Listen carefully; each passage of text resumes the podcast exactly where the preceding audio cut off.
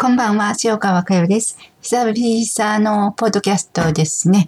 えー、ゴールデンウィーク真っ只中、皆さんいかがお過ごしでしょうか？えー、毎日、えー、瞑想を続けてください。喜んで瞑想をしてください。えー、アルバートを思い、大家とめ吉を思い、母なる宇宙を思って、えー、250年後、300年後に、えー、自分をつないでいく、え、今の学び、学びに触れた私たち、え、しっかりと自分の心で自分を学んでください。それでは、えー、一つちょっと読ませていただいて、3分間ともに瞑想していきたいと思います。大家と目吉の意識の世界が一つの肉を持ってきて、そして真実の波動の世界を伝えてくれた。次元以降という意識の流れを伝えてくれた。これは揺らがない事実です。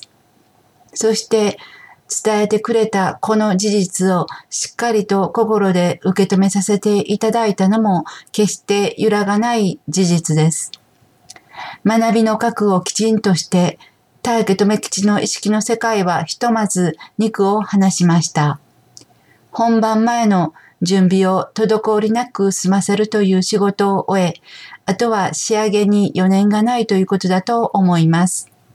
その思いは現象界にきちんと形として示されていきます。次元以降という意識の流れは粛々として流れています。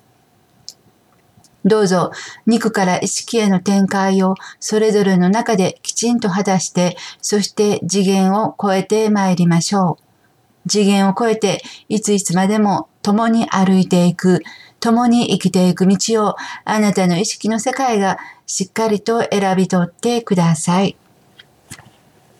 それでは、そのまま大家とメキチアルバート、母なる宇宙へ思いを向けてみてください。